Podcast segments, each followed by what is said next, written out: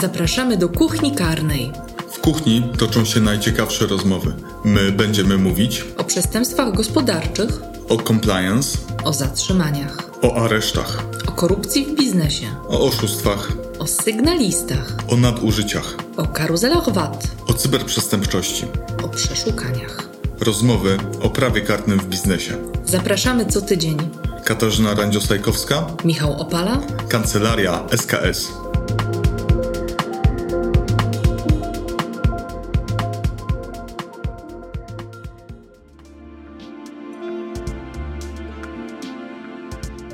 Dzień dobry Państwu. Witamy w kolejnym odcinku podcastu Kuchnia Karna. Przed mikrofonem Katarzyna Randziosajkowska. I Michał Opala. Dzień dobry. Dzisiejszy odcinek jest specjalny nie tylko dlatego, że pierwszy noworoczny, ale także dlatego, że po raz pierwszy mamy przyjemność e, gościć kogoś. Kogoś, kto jest e, wspaniałą osobą, żeby Państwu opowiedzieć o tym, jak łączy się życie karne z życiem transakcyjnym. I tym gościem jest nasza koleżanka Anna Kratiuk. Dzień dobry, Aniu. Dzień dobry, dzień dobry, witam wszystkich serdecznie. Może zacznijmy, jest taki okres noworoczny, zacznijmy od podsumowań. Końcówka roku i przełom roku to zawsze jest e, okres gorący w transakcjach. Do tego jeszcze w tym roku nałożył nam się COVID. E, powiedz może nam w kilku słowach i naszym słuchaczom, jak, jak, e, jak to wyglądało, jak się ta końcówka roku potoczyła. No gorąco, gorąco aż parzy. E, tak jak mówiłaś, e, końcówka roku zawsze jest e, intensywna, e, a po tym okresie takim pewnego spowolnienia przez e, te letnie miesiące mam również wrażenie, że wszystkie e, transakcje, wszystkie projekty, które jak się po polsku ładnie mówi były on hold, ruszyły gdzieś pod koniec roku i e, przez cały listopad, grudzień w zasadzie do dzisiaj galopują. Więc e, dużo się dzieje, ale cieszę się, że znaleźliśmy chwilę, żeby, żeby porozmawiać o troszkę innych aspektach naszej pracy. Co to znaczy, że mieliście w tym roku e, Grinch, świąt nie będzie? Czy świąt nie było? E, Nie, tam święta zawsze są, tylko pytanie, z kim je spędzasz, nie? No to mm, w takim razie myślę, że mieliście też sporo doświadczeń, o których możemy porozmawiać na tym nietypowym jednak styku prawa karnego i, e, i transakcji. Czy zaczynamy od tych trudnych pytań, które sobie przygotowaliśmy? Zacznijmy od łatwych. Zacznijmy od łatwych. To Michał, no, ty, ty jesteś świetny w pytaniach, szczególnie łatwych. No właśnie nie mam łatwych. Specjalnie dzisiaj przygotowałem się i mam tylko trudne pytania. Eee, No, no dobrze, postarajmy się e, coś, coś ukuć. E, Może zacznijmy od tego, e, gdzie e, są te punkty styczne, e, które. Czy, czy w ogóle prowadząc transakcje e, koncentrujecie się na jakichś ryzykach karnych? Jeżeli tak, to, to w jaki sposób je identyfikujecie e, i. E, I jak wygląda ten proces podejmowania decyzji też biznesowej przez klienta? Czy, czy klient na tym poziomie biznesowym uwzględnia e, ten najczarniejszy scenariusz związany z tym, że jakaś, jakiś target, jak to mówicie, prawda, może być zainfekowany e, jakąś historią karną czy, czy kryminalną, z którą mogą się wiązać późniejsze konsekwencje prawne? E, Tak, tak mówimy, target, ale to może jeszcze za chwilkę do tego targetu.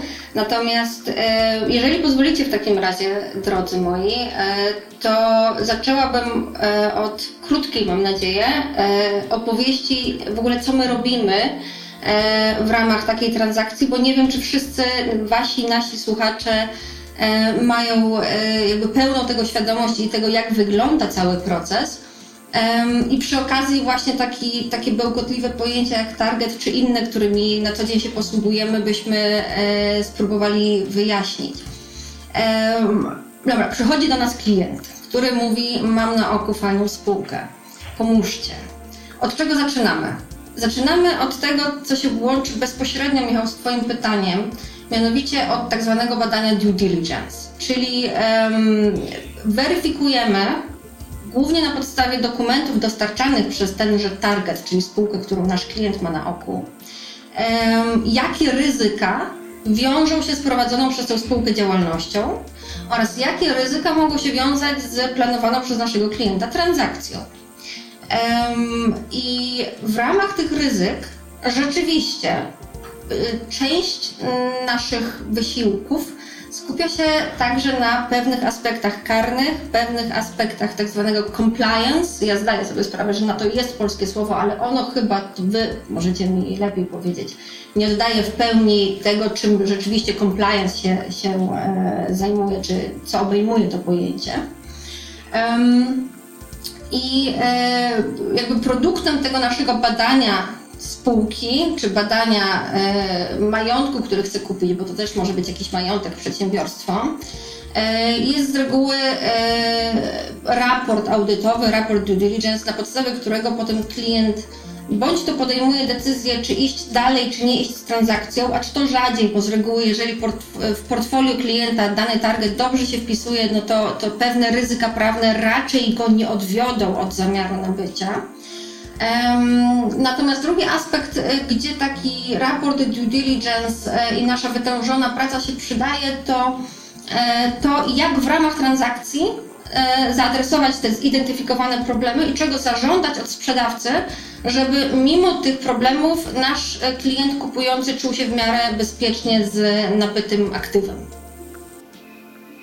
Czyli ten proces due diligence, proces badania podmiotu czy, czy, czy, czy przedsiębiorstwa, które będzie przedmiotem transakcji, to jest taka trochę ocena ryzyka prawnego, identyfikacja ryzyk w poszczególnych, przepraszam, obszarach prawnych e, i próba zaadresowania tego, w jaki sposób e, te ryzyka możemy, e, możemy tymi ryzykami zarządzić, ograniczyć je przy procesie przejmowania tego składnika majątku czy też spółki, jak rozumiem, tak? Bardzo dobrze to podsumowałeś. E, zarządzanie takimi ryzykami będzie się odbywało z reguły albo na etapie tak zwanym pre-closing, czyli przed nabyciem przez naszego klienta danego aktywa. E, możemy po prostu zmusić albo uprzejmie poprosić sprzedawcę do tego, żeby pewne problemy wyeliminował jeszcze przed przejęciem e, spółki czy aktywa przez nas, przez nas, czyli przez, przez naszego klienta. E, bądź e, zaadresowanie tych ryzyk w umowie sprzedaży, bądź jakiejkolwiek innej umowie, nad którą będziemy pracować, na podstawie której e, klient dołączy do biznesu albo ten biznes przejmie, gdzie wprowadzimy jakąś odpowiedzialność sprzedawcy, gdyby nasz klient albo poniósł jakieś wydatki w związku ze zidentyfikowanymi problemami, albo też okazało się, że nabyte przez niego aktywo, czy akcje, czy udziały są mniej warte niż zakładaliśmy, właśnie z uwagi na te, na te problemy. A ja bym chciała wrócić na chwilę, bo o tym, jak się zabezpieczyć, to myślę, że porozmawiamy na dalszym etapie. Natomiast ja bym chciała wrócić na chwilę do tego procesu due diligence, tak? czyli badania naszego y, targetu tej, tej spółki czy aktywów, które chcemy kupić. Czy w praktyce badacie i czy w ogóle możecie zbadać e, te ryzyka karne. Dlatego, że jeżeli chodzi o to, czy na przykład nieruchomości są e, w dobrym stanie prawnym, tak, to jest, są do tego narzędzia, wiadomo co badać, to jest dosyć obiektywne badanie, tak wiadomo czego żądać. Jeżeli chodzi o to, żeby zbadać, jakie mamy sytuacje, czy mamy związki zawodowe, jakie są regulacje pracownicze, jak to wygląda, czy tu są jakieś ryzyka, to też wiadomo, jakich dokumentów, jakich informacji zażądać i jak je ocenić obiektywnie. Natomiast czy e, te ryzyka karne, czy to, czy w ramach danej spółki, danej organizacji nie są popełniane przestępstwa, czy to jest badane bardzo szeroko, czy w ogóle jest szansa na to, żeby zbadać? Jak wy na to patrzycie? Um, trudne. E, Wiem, ja dlatego. Michał, Michał zadaje to łatwiejsze. E, Kasia, to jest tak, że w ramach audytu, w ramach badania due diligence my badamy to, co target nam przekaże. Co do zasady są to dokumenty. I teraz wy oczywiście jesteście karnistami i wy wiecie więcej o, o, o y, potencjalnych wykroczeniach, przestępstwach i innych strasznych czynach zabronionych, ale zgodnie z moją najlepszą wiedzą rzadko to się dokumentuje. E, jeszcze chyba nie znaleźliśmy takiego człowieka, który e, w ramach prowadzenia biznesu robi sobie notatki z tego, e, komu przekazuje jakieś wartości majątkowe celem skorumpowanego. Zdziwiłabyś się. Okej. Okay. Na, naprawdę, naprawdę zdziwiłabyś się. Um, ale okej, natomiast żad... okej, to w takim razie w ramach e, tak zwanych VD roomów, czyli wirtualnych data roomów, gdzie mm, dostajemy kwity, takich notatek raczej nie widujemy. To jest jasne. Ja, ja, rozumiem, że Kasia miała bardziej na, na myśli scenariusz y, nie związany z wykrywaniem jakichś nieprawidłowości w firmie w ramach procesu due, diligence, tylko sytuację, w której mamy na przykład aferę medialną, nagłośnioną historię związaną z tym, że menadżerowie spółki zostali zatrzymani pod jakimiś zarzutami, na przykład korupcyjnymi, a jednocześnie ta spółka ma być właśnie tym targetem, ma zostać y, nabyta w ramach y, transakcji. I jak rozumiem, pytanie dotyczy tego, czy w takiej sytuacji w jakiś szczególny sposób podchodzicie do oceny tej, tej, tej historii, chociażby e, na podstawie faktów, którą, którą posiadamy z przekazu medialnego i czy tutaj nabywca jest w stanie po pierwsze uzyskać troszeczkę więcej informacji na temat tego, jak od środka ta sytuacja wyglądała, żeby nie, nie opierać się tylko na przekazie medialnym, a po drugie, no w dalszej kolejności będziemy oczywiście Cię pytać o to, jak, e, jak takiego nabywcę zabezpieczyć przed dalszym negatywnym rozwojem ewentualnie sytuacji. Słuchajcie, to tu są jakby troszkę dwa aspekty. Po pierwsze, to to, że jednak pewne kwestie karne możemy e, próbować badać, ale to może w drugiej, w drugiej e, kolejności. Natomiast w pierwszej kolejności, e, czy my badamy problemy, o których wiemy. Teraz, żeby to nie zabrzmiało brzydko po prawniczemu, ale chyba wszyscy wiedzą, że ulubioną odpowiedzią prawników jest to zależy. E, zakres badania zawsze jest uzgadniany indywidualnie z klientem. Nie? I e, o ile pewne aspekty zawsze wchodzą e, w takie standardowe badanie, nie wiem, na przykład, czy sprzedawca ma w ogóle tytuł prawny do tego, co ma sprzedawać, w przypadku spółek, które dysponują nieruchomościami, tak jak Kasia już wspomniała wcześniej, czy rzeczywiście te nieruchomości skutecznie nabyła, czy mamy jakieś problemy pracownicze. To są takie rzeczy w miarę standardowe. Natomiast e, jest cały szereg aspektów, e, na które kładziemy większy lub mniejszy nacisk, zależnie od tego, o jakim targecie mówimy. I na przykład ostatnio z kolegami kupowaliśmy taki biznes związany z programistami, tak? I wtedy tak naprawdę e, możemy sobie pominąć dużą część standardowych aspektów audytu, natomiast skupiamy się na prawie własności intelektualnej i na e, umowach, które dany target ma z programistami e, zawarte, bo to, to jest tak naprawdę to, co nasz klient chce kupić, czyli chce kupić skutecznie zatrudnionych ludzi, którzy y, produkują pewne niezrozumiałe e, programy komputerowe i, i, i, chcemy też mieć pewność, że target może tych programów komputerowych potem używać. E, I jeżeli się e, z innych źródeł, czy to mediów, czy, czy nawet jakąś pocztą pantoflową, dowiadujemy, że potencjalny target, potencjalny obiekt pożądania naszego klienta jest zamieszany w jakieś problemy okołokarne, to po prostu e, podnosimy telefon, już teraz się nie podnosi, no, wykręca się numer do klienta i mówi, słuchajcie, tu jest problem. Czy wy chcecie, żebyśmy spróbowali przynajmniej przekopać się przez dokumenty, które mogą być związane z taką aferą, z takimi problemami, I czy chce, chcecie, żebyśmy tam drążyli, tak? I oczywiście z reguły klient chce, no bo no, tylko jakby no trudno by sobie wyobrazić klienta, który wiedząc o jakimś potencjalnym ryzyku, mówi nie, nie, spoko, biorę to na klatę. A, obiecałam Wam jeszcze drugą część, tak? Czyli jak do... No właśnie, ta e, trudna chwila milczenia. E, druga część to jest ta, e, jak e, można w ramach audytu zaadresować kwestie karne.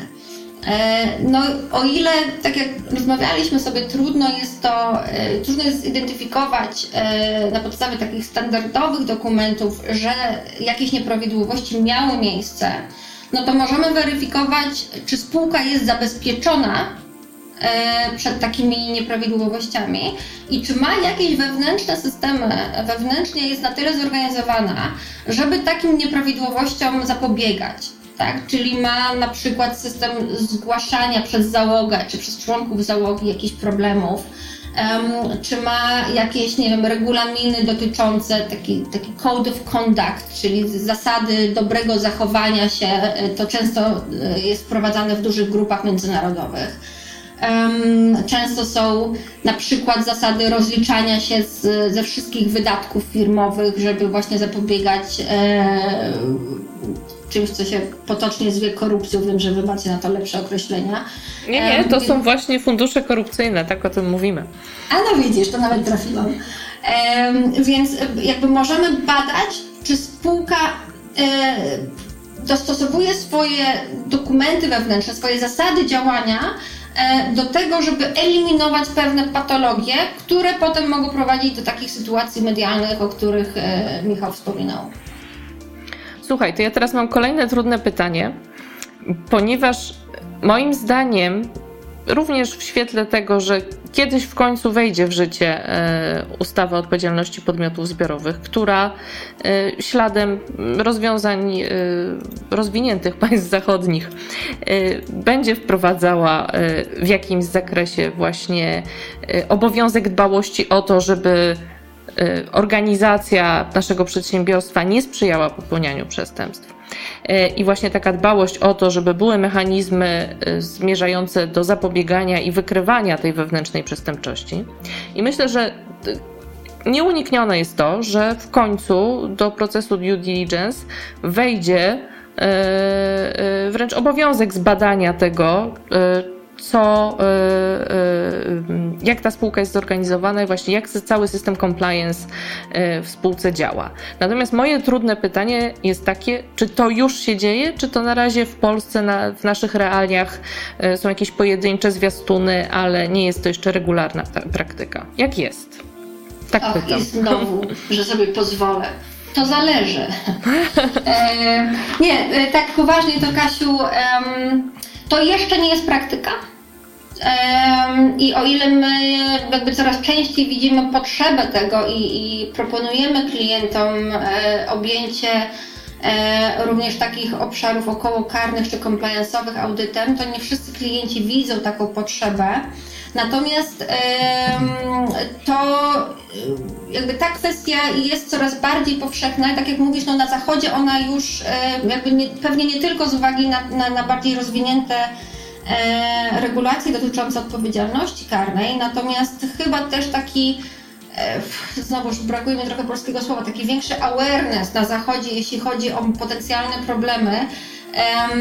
Często duzi zagraniczni klienci e, oczekują, że przynajmniej będziemy w jakimś ogólnym e, zakresie sprawdzać, czy systemy zgodności, czy systemy compliance'owe, czy jakieś systemy antykorupcyjne E, w ogóle w danym targecie istnieją. Natomiast to jest o tyle trudne zadanie, mimo iż potrzebne, że wymaga w zasadzie nie tylko wiedzy prawniczej, ale wymaga też pochylenia się nad takimi bardziej organizacyjnymi kwestiami, wymaga zrozumienia biznesu, w którym dany target działa, wymaga pochylenia się, przyjrzenia tak zwanym organigramom wewnętrznym spółki, czyli kto do kogo raportuje. Takie dokumenty bardzo często są nam dostarczane w ramach audytów, ale przyznaję bez bicia, że są one z, z reguły, jeżeli nie robimy audytu takiego karnego, compliance'owego, po prostu pomijane, bo yy, poza tym aspektem compliance'owym to nie jest do końca istotne, czy Kowalski raportuje do Nowaka, czy Nowak do Kowalskiego. Ale jeżeli przyglądamy się nie, potencjalnym nieprawidłowościom i potencjalnym schematom, jak te nieprawidłowości możemy wykrywać, to wtedy właśnie musimy się wgryźć w biznes. Najlepiej, jeżeli jeszcze mamy możliwość porozmawiania z osobami zatrudnionymi w targecie, i dopiero jak dokładnie zrozumiemy, jak dana spółka działa wewnątrz, jak działa, jak działają jej pracownicy, jakie mają prawa, jakie mają obowiązki, to możemy się zastanawiać, czy e, gdzieś na przestrzeni ostatnich miesięcy, lat e, widzimy odchylenia od tych, e, od tych struktur organizacyjnych, od tych praw, od tych obowiązków. Jednym słowem może być tak, że będziemy Wam potrzebni przy tych due dealach. Ja się nie mogę doczekać. Bo to podzielę się taką osobistą moją mm, osobistym moim odczuciem. Zawsze się czułam trochę wykluczona, bo przy takich intensywnych pracach transakcyjnych zespół w kancelarii e, dobrze się poznawał, bo to były czasami i długie noce spędzane razem na pracy właśnie tej analitycznej i raportowej. E, I wszyscy byli w to zaangażowani, a to środowisko, a to nieruchomości, a to prawo pracy, podatki oczywiście, dział M&A, a my w tym biednym dziale karnym zawsze byliśmy osobno. I cieszę się, że oprócz tego, że to jest po prostu potrzebne transakcjom i, i nabywcom, e, to, to też chyba trochę będzie dobre dla czynników międzyludzkich, nie? A czy nie wiem, czy tę tęsknotę twoją podzielają ci, do których dzwonię o 23 i pytam, czy na pewno oglądali tego kwita. Natomiast e, potwierdzam, że jako dział karny do tej pory nie mieliście tej niezwykłej przyjemności uczestniczyć w naszych nocnych e, nasiadówkach audytowych, ale to być może się niedługo zmieni. No dobrze, trochę, trochę porozmawialiśmy sobie o tym, jak wygląda ten proces transakcji, proces badania, mm, badania ryzyk prawnych. E, gdybyś mogła nam opowiedzieć, w jaki sposób tymi ryzykami e, zarządzacie i, i, i próbujecie ograniczać te ryzyka, aby one się nie rozprzestrzeniały na nabywców tych biznesów? No to proszę, Michał się ten e, rozkręca, im dalej w las, tym trudniej. Słuchajcie, to, jest, to są w ogóle strasznie trudne zagadnienia. E, nasz profesor Szlęzak od lat prowadzi e, polemikę na łamach różnych e, periodyków prawnych co do zasad i skuteczności różnych postanowień o odpowiedzialności sprzedawcy w transakcjach M&A-owych. Ale dobra, postarajmy się, licząc na to, że pan profesor jak nas przysłucha, to nie będzie po tym mi suszył głowy. Um, tak jak mówiłam, po pierwsze mamy tę fazę pre-closingową. E, dobra, może jeszcze się cofnę, jeżeli pozwolicie. E, rzadko się teraz trafiają transakcje, gdzie e, spotykamy się w poniedziałek i we wtorek podpisujemy umowę nabycia i w środę nasz klient jest właścicielem. E, biorąc pod uwagę różnego rodzaju z reguły regulacyjne obostrzenia, często są to tak zwane transakcje dwustopniowe, czyli mamy tak zwany signing, gdzie podpisujemy umowę przedwstępną albo umowę zobowiązującą, czyli umowę, która co do zasady mówi, że w przyszłości po spełnieniu pewnych e, warunków e, zawrzemy tą końcową umowę sprzedaży i wtedy staniesz się właścicielem. E, a potem następuje taki okres, tak zwany interim period, znowu piękna polszczyzna, gdzie jeszcze sprzedawca jest właścicielem naszego, e, naszego pożądanego obiektu, natomiast my mamy tak, takie oczekiwanie, że za kilka tygodni czy kilka miesięcy zostaniemy tym właścicielem, w związku z czym sprzedawca jest w pewien sposób ograniczony w swobodnym prowadzeniu tego biznesu, na przykład niektóre istotniejsze decyzje musi z nami konsultować. W trakcie tego okresu przejściowego E, spełniają się w optymistycznym e, scenariuszu wszystkie warunki, które pozwalają nam potem e, nabyć to aktywo. I kilka miesięcy później mamy tak zwany closing, czyli umowę sprzedaży, która już przenosi aktywo na nas. I e, dlaczego tak to rozbiłam? Bo w tym okresie między signingiem a closingiem, w tym okresie przejściowym, oprócz tego, że dążymy do tego, żeby spełniły się pewne warunki formalne, pewne warunki regulacyjne, często jest to na przykład zgoda naszego UOKiK-u na przejęcie przez klienta e, danego targetu. Sprzedawca ma często prace domowe zadane w tej umowie, którą podpisujemy na signingu. Czyli musi na przykład wyeliminować pewne ryzyka, które zidentyfikowaliśmy w transakcji, tak żeby na moment nabycia spółki to już było wyczyszczone. E, to z reguły są takie bardziej ryzyka operacyjne niż na przykład jak e, o czym mówimy, co jest tematem naszego dzisiejszego spotkania, ryzyka karne E, no ale jeżeli ma jakieś słabe, nie wiem, regulaminy pracy, jeżeli ma jakieś e, uszkodzone linie produkcyjne, to to są zadania, które e, sprzedawca ma naprawić przed closingiem. I tutaj możemy oczywiście myśleć o, o, o wprowadzaniu różnego rodzaju regulaminów, polityk, takich compliance'owych, czy, czy, czy takich, na jakich Wam by zależało po to, żeby spółka miała jakby w miarę dobrze zapewnione bezpieczeństwo z punktu widzenia prawa karnego. Acz to rzadko jest taką, taką pracą domową dla, dla sprzedawcy. Pewnie po części dlatego, że tak jak mówiliśmy wcześniej, te aspekty prawnokarne czy compliance'owe jeszcze nie są e, jakby... Dojrzałe. Dojrzałe, to bardzo ładne było, Kasiu. E, nie są punktem takim, który jest bardzo istotny dla większości kupujących.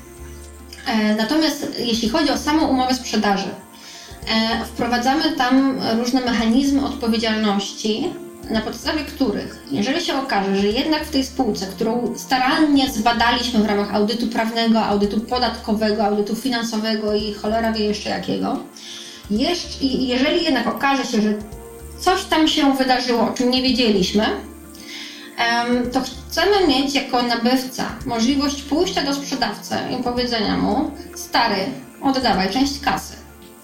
I takie mechanizmy z reguły wprowadzane są e, przez tak zwany katalog oświadczeń i zapewnień, który składa nam sprzedawca e, z polskiego Reps and Warranties, gdzie sprzedawca e, nam obiecuje, że spółka działa zgodnie z prawem, że spółka ma tytuł, ważny tytuł prawny, czyli ważne prawo do wszystkich swoich istotnych aktywów, e, że wszyscy pracownicy są zatrudnieni, że podatki były płacone, że no, z grubsza, że nie ma żadnych nieprawidłowości. Zależnie oczywiście od, od um, wartości transakcji, zależnie od tego, jak bardzo zacietrzewieni są kupujący i sprzedawca, ta lista może mieć od strony do 20 stron, czasem nawet i dłużej, um, ale to już jest kwestia negocjacji i tak naprawdę szczegółowości tych, e, tych oświadczeń i zapewnień, e, bo co do zakresu, to, to one mają z reguły jakby podobny, pokrywają podobny obszar, tylko różnią się w swojej szczegółowości.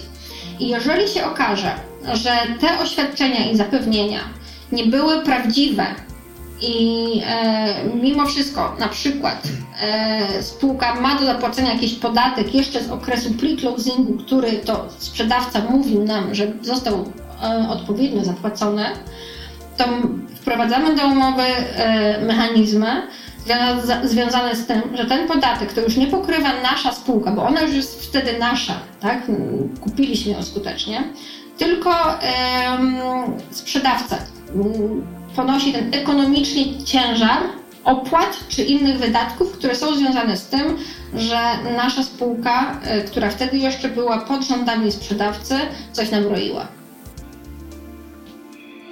No i tutaj, Michał, jest pytanie bardziej do nas, czy ten e, mechanizm wysublimowany e, repsów, czyli zapewnień i oświadczeń, e, w ogóle może być wykorzystany w odniesieniu do ryzyk stricte karnych, zarówno w obszarze odpowiedzialności osobistej, jak i odpowiedzialności podmiotów zbiorowych. Jeżeli chodzi o odpowiedzialność osobistą, to odpowiedź jest oczywiście łatwiejsza. Natomiast jeżeli chodzi o odpowiedzialność podmiotów zbiorowych, myślę, że tutaj jest pole do rozmowy. Tak, jak odpowiedź jest łatwiejsza, to, to, to, to powiedz, jak, jak ona brzmi. Odpowiedź na pytanie, które sama sobie zadałam.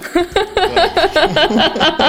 Nie, jasne, żartuję. Boże, dzisiejsza młodzież. W przypadku, w przypadku, w przypadku odpowiedzialności osobistej rozumiem, że chodzi ci o to, że mm, nie, nie, nie jest możliwe zastępowanie tej odpowiedzialności w ramach, w ramach umowy, tak? I nawet, nawet, nawet zabronione jest, aby, aby spłacać za kogoś grzywnę.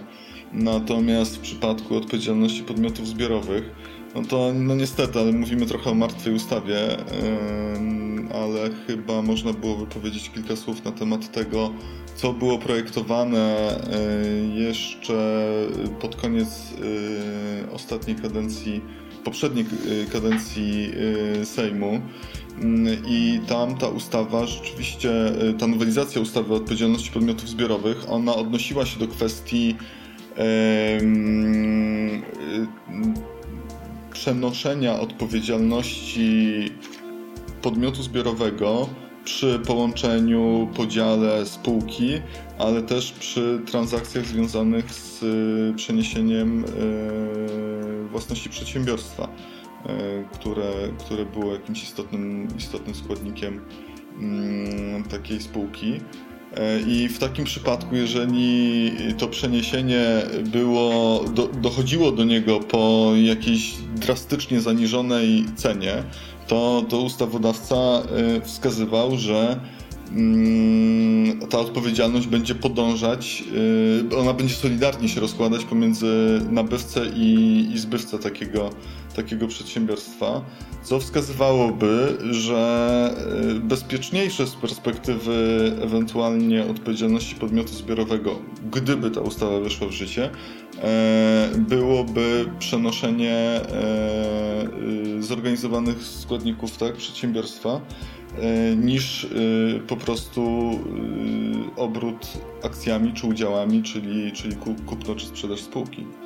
To, to, to takie, takie moje wstępne konkluzje, ale znowu na gruncie ustawy, projektu ustawy, który, e, który umarł śmiercią naturalną wraz z zakończeniem e, kadencji poprzedniego Sejmu. A słuchaj, a bo tak, bo y, jak mi powiesz, że ja mam teraz kupować same przedsiębiorstwa, a nie mogę kupować spółek, to, to naprawdę spędzę kilka bezsennych nocy, bo kupno przedsiębiorstwa w prawie polskim to jest męka. E, no trzeba jakby odrębnie kupować każdą umowę, która wchodzi w, ramach, w ramy przedsiębiorstwa. Nie? E, natomiast czy, czy, czy ja jakby zakładając, że ta w cudzysłowie Twoja ustawa o odpowiedzialności podmiotów zbiorowych kiedyś jednak e, ożyje, to czy ja będę mogła kontraktowo tę odpowiedzialność jakoś regulować? Ja myślę, że, że jak najbardziej. Y, chodzi mi, chodzi mi o to, że y, przy, y, przy tym schemacie, kiedy kupujemy tylko zorganizowane przedsiębiorstwo, tak, to to, że ryzyko karne przejdzie nam na nabywcę, wydaje się zdecydowanie niższe. Natomiast w przypadku, kiedy kupujesz spółkę, wtedy właśnie będziesz musiała, wydaje się, przeprowadzić audyt tego, czy procedury, które działają w spółce, te compliance'owe są wdrożone i działają skutecznie. E, I po drugie, no to już bardziej pytanie do Ciebie, zastanowić się w jaki sposób e, zarządzić takim ryzykiem i co wtedy, wtedy, gdy takie ryzyko się zmaterializuje i na spółkę, która jest tym targetem, E, zostanie nałożona kara pieniężna na podstawie właśnie ustawy o odpowiedzialności podmiotów zbiorowych. A tak kara pieniężna znowu może, e, może być dość istotna, ponieważ ona w tych maksymalnych rejestrach mogła sięgać nawet 60 milionów złotych e, co wydaje się dość istotną ekspozycją. Że w porównaniu do tego, co jakby czym ostatnio zajmował się pan prezes Łokiku, to nadal są drobne kwoty, ale Oczywiście, fully agreed. Przy tym każde kwoty są, e, są niewielkie. Natomiast, e, znaczy to, to, to dla mnie jakby win-win, bo po pierwsze będziecie wy jako e, nowi członkowie zespołów audytowych mieli przyjemność spędzać z nami noce i tutaj bez żadnych podtekstów, a po drugie będziemy mieli przyjemność dokonywać jakichś kolejnych tak zwanych rozkminek teoretycznych i wprowadzania nowych, jakichś nowych mechanizmów umowy. E, a czy rozumiem, że, że, że póki co projekt jest martwy i e, do tego, żeby e, żebyśmy rzeczywiście mogli sobie razem usiąść i przedyskutować, co z nim zrobić, to trzeba by, żeby najpierw ożył, a potem objawił się w jakiejś w miarę ostatecznej swojej wersji. Mam nadzieję, że dogonimy tego białego króliczka że projekt ożyje, bo tu rzeczywiście się rysuje wspaniały konglomerat myślenia o tym, jak sensownie sprzedać, jak sensownie kupić, y, jak się zabezpieczyć. Będzie bardzo, żeby to było jeszcze też biznesowo rozsądne, będzie no, bardzo jak dużo. Zdrowy biznes. Jak kupić zdrowy biznes. Y, będzie to dużo wspaniałych przygód, tak myślę, przed nami. Karno-transakcyjnych. Jeżeli będą mieli do nas Państwa jeszcze pytania y, związane z tą kwestią albo innymi kwestiami transakcyjnymi, zapraszamy y, do przesyłania ich na adres kuchniakarna małpa. Bardzo Ci dziękujemy y, i mamy nadzieję, że jeszcze do nas wrócisz. To ja serdecznie dziękuję. Jak zwykle było fantastycznie. E, I no, mam nadzieję, że, że jakoś e, to co, to, co Wam chciałam przekazać, e, było czytelne i zrozumiałe. Serdecznie Wam dziękuję za zaproszenie. Jest mi niezwykle miło nie tylko dlatego, że, że mogliśmy to wspólnie zrobić, ale tym bardziej, że jestem Waszym pierwszym gościem. Czuję się naprawdę wyróżniona. Super, bardzo dziękujemy za rozmowę. Rzeczywiście było bardzo interesujące. Myślę, że treści były jak najbardziej przystępne dla naszych słuchaczy.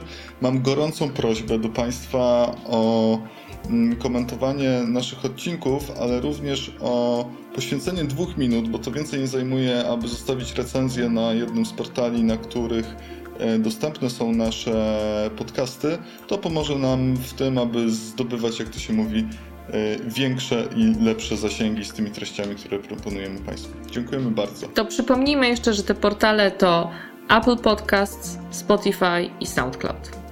Dziękujemy i do usłyszenia. Do usłyszenia. Dziękuję.